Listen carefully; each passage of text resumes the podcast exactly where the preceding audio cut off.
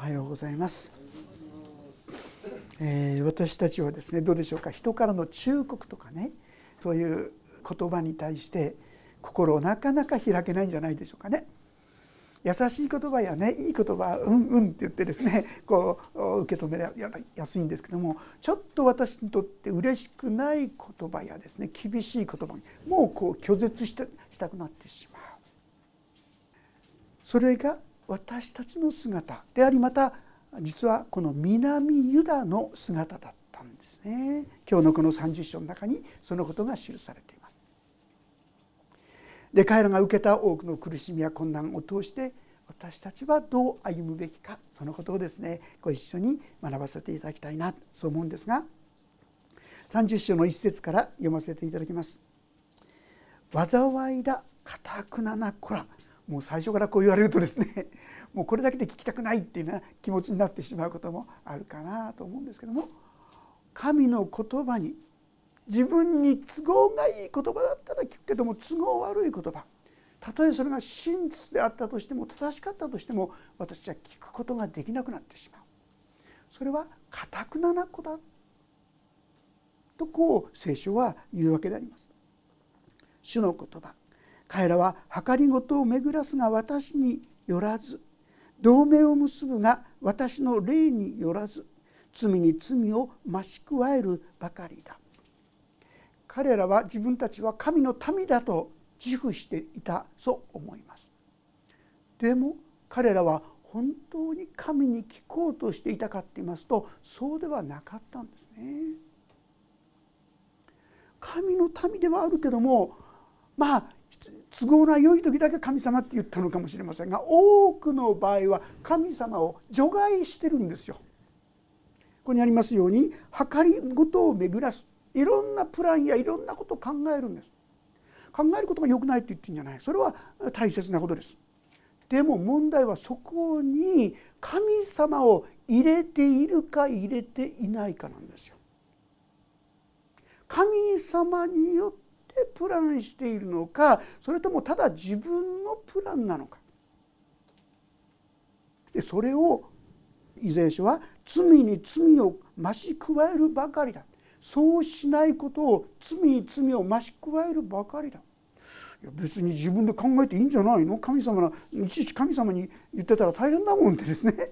何気ないことのように思います。ユダヤの民もそうだったと思いますよ。いろいろ考えてああしてこうしてこうやったらいいじゃない。ああやったらいいじゃない。でもそこに神を入れてないことは問題だよ。神に聞いていますか？神に問うてますか？私たちはこの姿勢というものをご一緒に学ばせていただきたいな。クリスチャンとはいろんなこの世の人と同じよういろんなことも考えたり計画もします。でもそこにいつも主よどうでしょうか？主に聞く姿勢というものを忘れてはならない。自分のやり方自分の考えをいつも通そうとする。それはかたくななこの姿なんですよね。正直言いまして結構固くなってると思いませんか？神様ちょっとちょっと向こう向いててなんてですね。神様と遠慮自分思いや自分の計画を成し遂げようとするところが結構私たちにはあるんじゃないかなそう思うんです。2節彼らはエジプトに下っていこうとするが私の指示を仰がない。ファラオの保護のもとに身を避けエジプトの陰に隠れようとする、まあ、実はこの歴史の状況どういう状況か思い出してください今はアッシリアというところからが攻め込んでくる、まあ、もっと前から言いますと7章あたりから言いますとアッシリアに攻め込んでくるその前に北イスラエルやアラムという国がユダの国を攻めるから私たちはアッシリアと手を結ぼうなんてそんなことを考えたんですユダの人はね。そしたら実際その結果アッシリはどんどん攻め込んできて前にあったエフライム北イスラエルの国は滅ぼされアラムも滅ぼされそれだけじゃない。なんと手を組んだはずの今やユダヤの国まで滅ぼされようとするこういう状況になってしまったんですよ。それで彼らはどうしたか。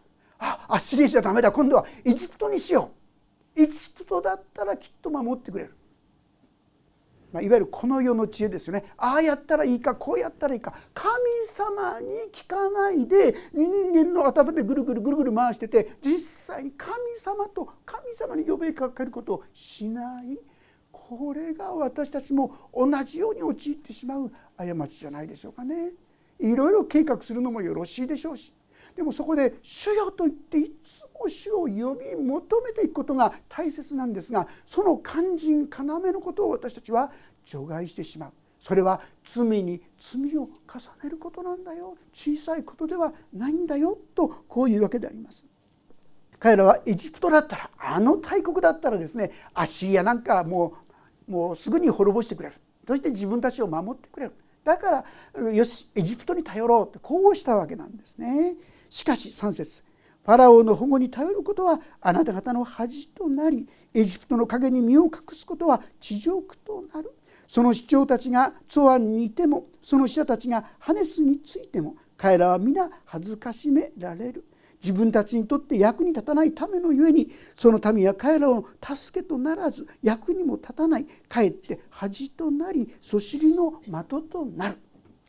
神様がこう言ったんですよ。あなた方はあのアッシリアに頼れば大丈夫だ。私も時々思うんじゃないですか。あの人だったらやってくれるんじゃないか。この会社だったら OK じゃないか。この組織だったら。いろんなことを考えるんですが肝心要の本当に頼りになる方に頼ろうとしてない。これが問題なんですよね。それはかえって恥になるんだよ。失敗だよ。神様に頼ることが一番安全なのにとこう言ってくださっている。どうしようか皆さん私たちも結構耳が痛いとこじゃないでしょうか。いろんな問題が起きる時困難が苦しい戦いがある。そういう時に神様と言ってその問題を神様に解決を求めるんじゃなくてあの人に頼ったらいいこの人にあの人に。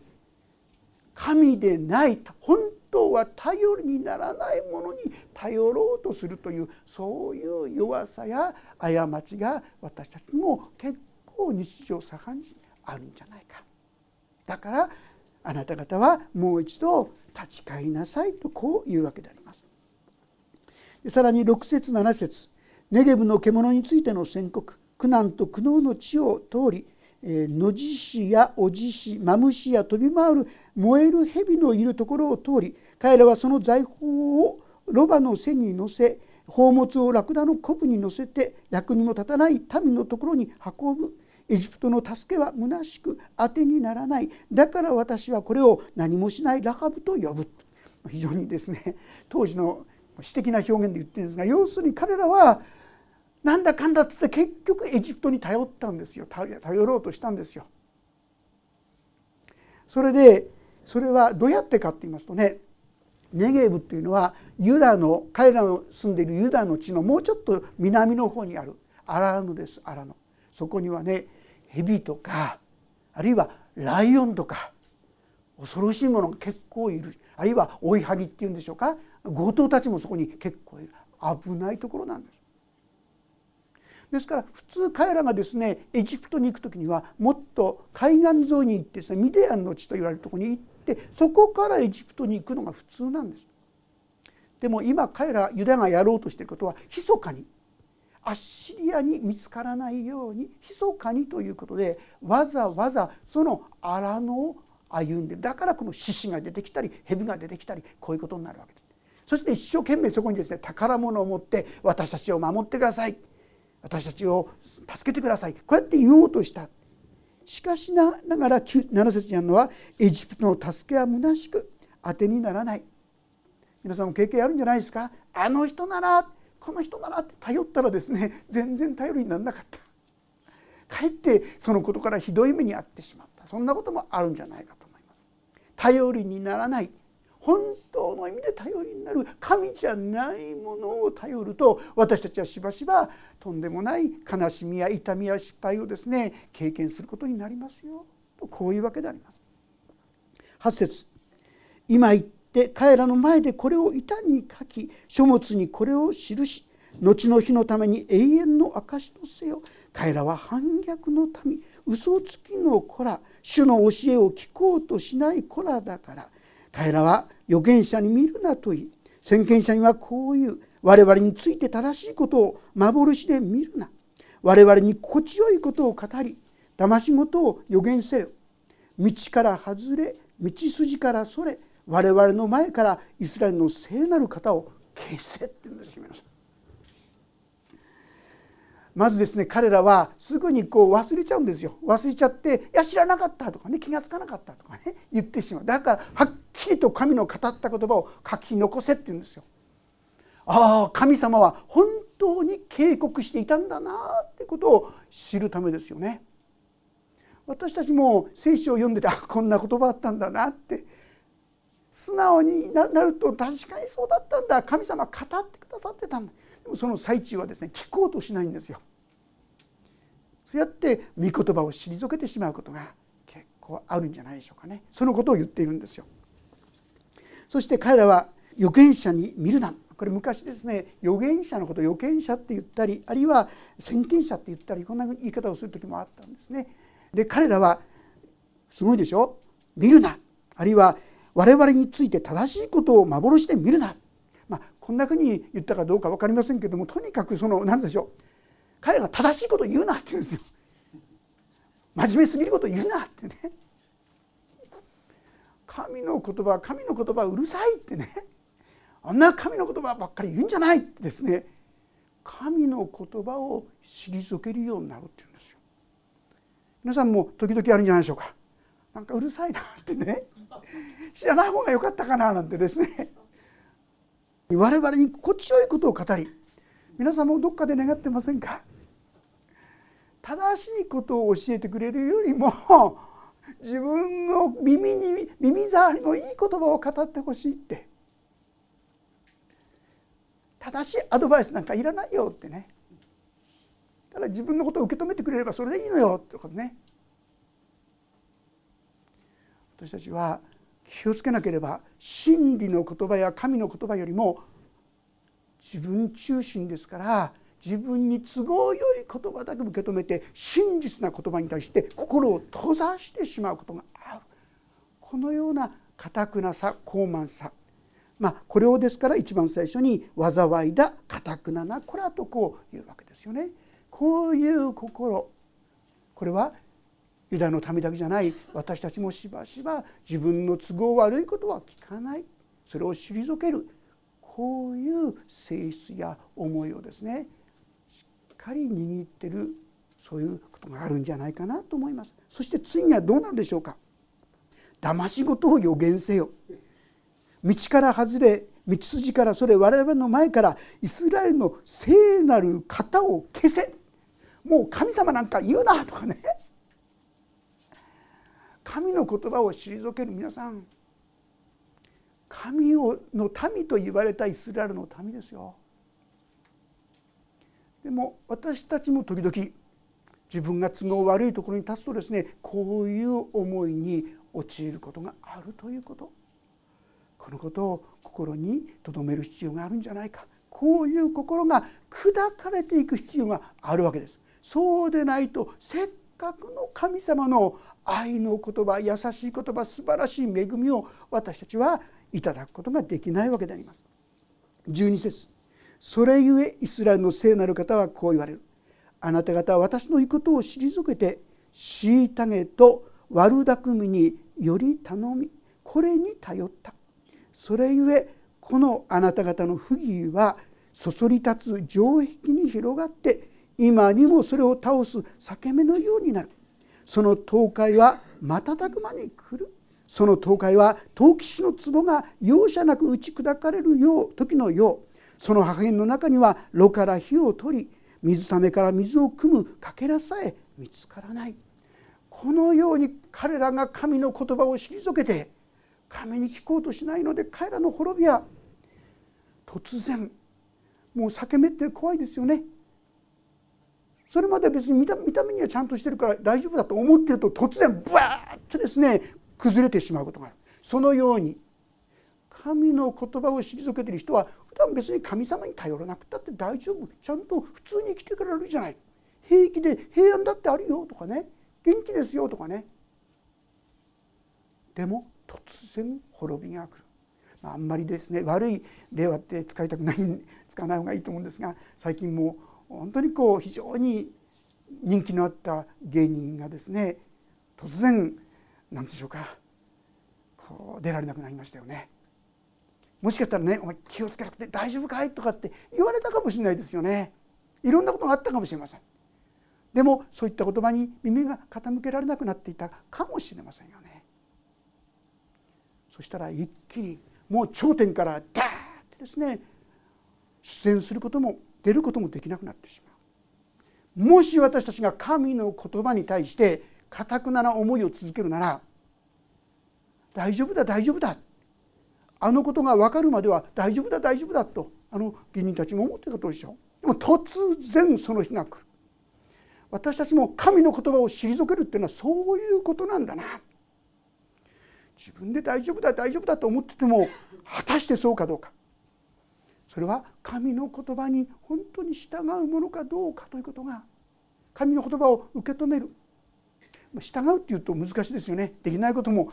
でできないと神様できません。助けてください。とか許してください。ってこうやって祈ればいいわけですよ。神様のへりくだってね。でもそれができない。いいんだ。これでいいんだ。とかってね。頑張っちゃうと突然滅びがそれはですねこの壺が砕かれてすごい言い方ですよね。壺をですね壊れるでしょうけどもそれがですねもはや水を汲むかけらさえない。ぐっちゃぐちゃにされる。めちゃくちゃにされるってことですよ。これ分かりますね。何のこと言ってるか分かりますね。これ実際に起きてしまいましたよね。バビロン捕囚。神様から警告を受け続けて受け続けてきましたけども彼らはついにその言葉に耳を傾けなかった結果として彼らはバビロン捕囚も何にも残らない。あの素晴らしかったソロモンが作った神殿もめちゃくちゃ。私たちは神の言葉を真剣に受け止めそこに聞くことがどんなに必要か大切かということを表してくださっていると思います。15節イスラエルの聖なる方神である主はこう言われた。立ち返って落ち着いていればあなた方は救われ。静かにして信頼すればあなた方を力を得る。皆さんいつも神様のこの裁きと言いましょうか。厳しさって裏に愛があるんですよ。神様の技っていうのは厳しいだけじゃないんです。懲らしめがあるその裏は愛なんですよね。彼らが本当に神様の恵みに預かるために。あなた方は一旦その厳しい悲しい辛い経験をするかもしれない。バビロン捕囚というとんでもない神の民が捕囚されてしまう連れて行かれてしまう滅ぼされてしまうありえないことが起きる。でもそれは何故だったでしょうか？70年後に神様はペルシャの王クロスという人を通してかの地に再びそれもクロスのお金を持ってその地に神殿を建て直すという驚くべき恵みを彼らに注いああ神様はただ打つだけじゃない。彼らを本当に再び立ち上がらせようとしているんだな。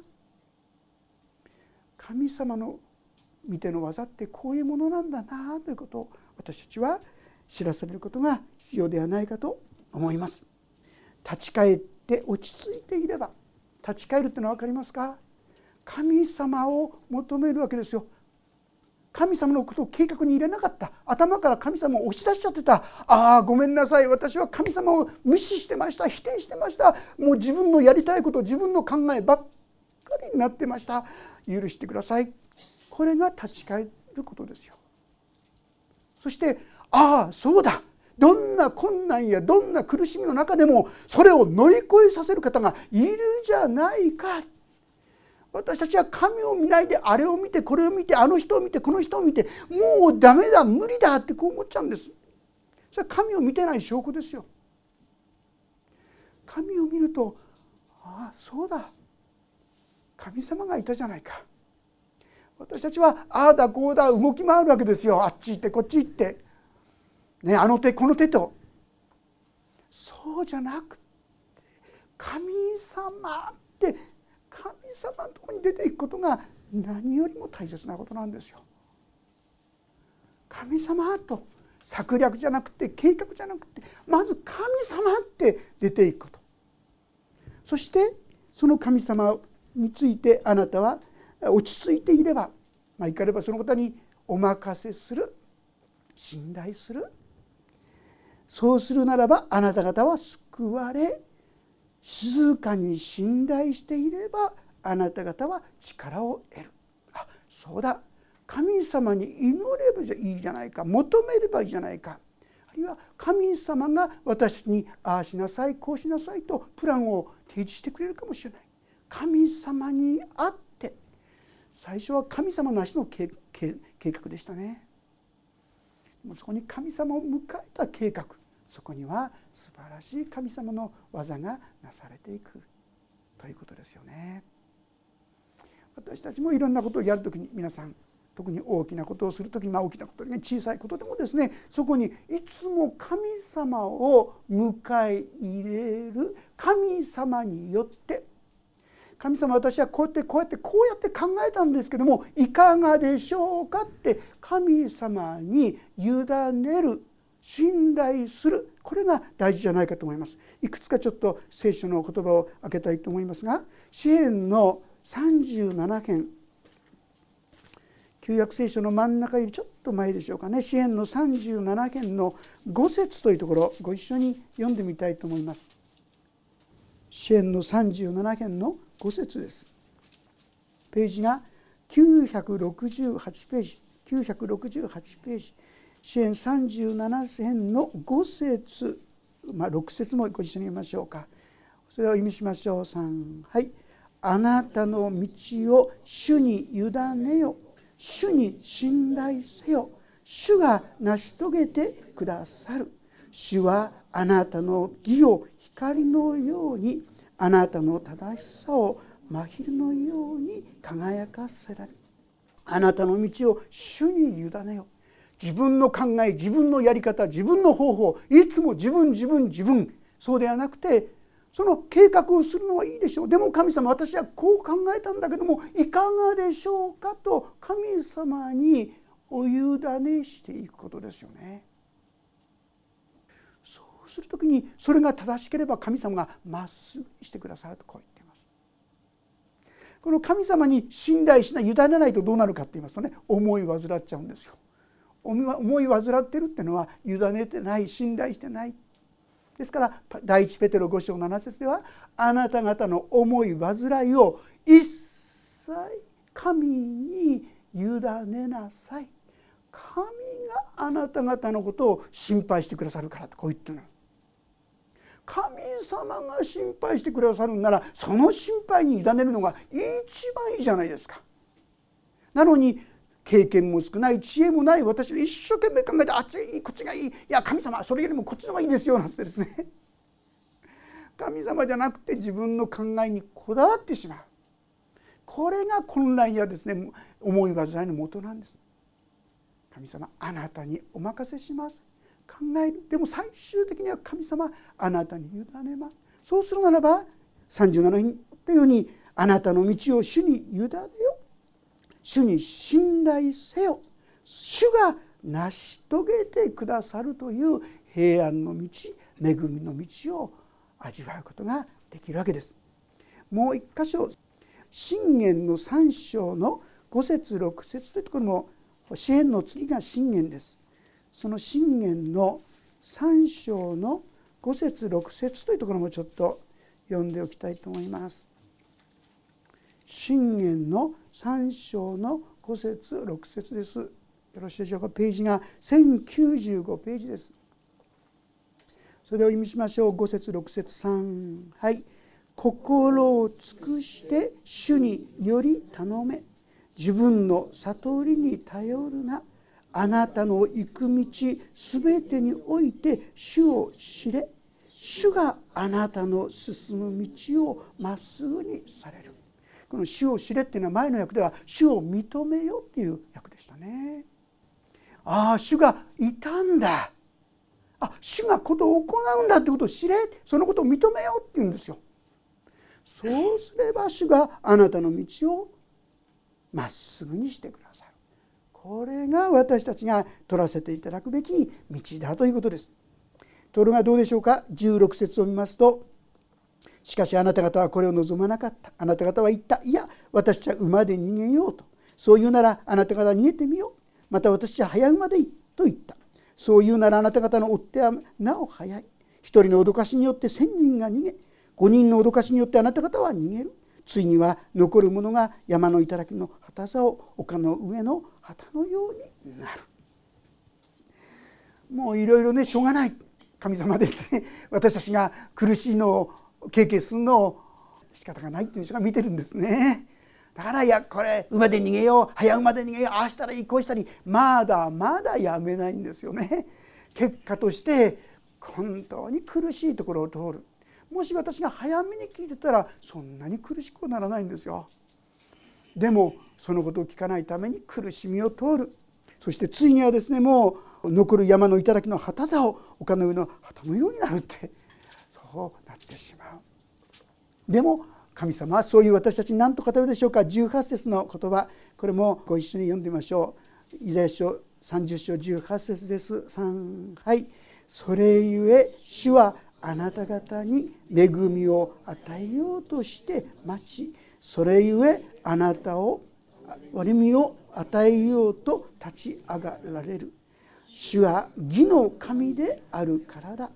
幸いなことよ主を待ち望む全てのものはそれゆえでもって言った方がね 流れとしてはこれだったらもう神様から恵み受けられない皆さんその受けられないものが受けるのが恵みなんですよ。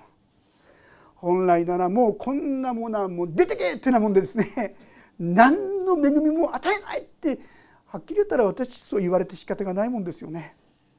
でも神様はそこに恵みをくださるって言うんですよ。これが神様の愛の姿なんですよ。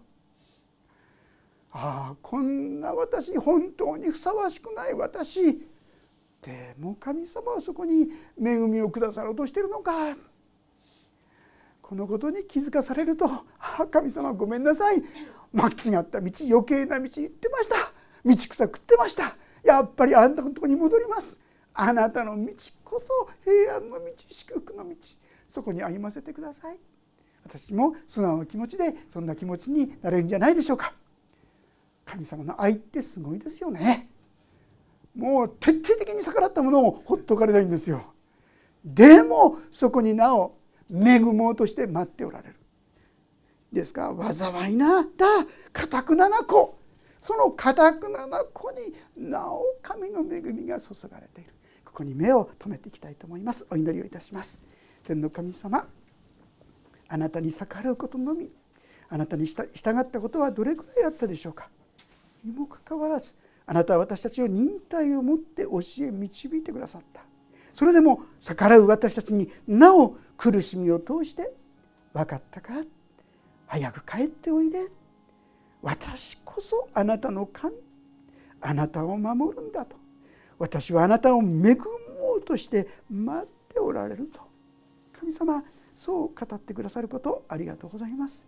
どうかこの優しい愛の言葉に本当の意味でこの優しい愛の言葉にお一人お一人が心を開いて神様あなたにお従いします。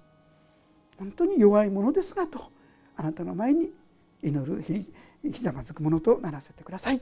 そうして神の恵みがもっともっと豊かにお一人々のうちにあふれますようにお願いします。御手に委ねます。主イエスキリストの皆によって祈ります。ああもうしばらくそれぞれに音の祈りをお捧げいただければと思います。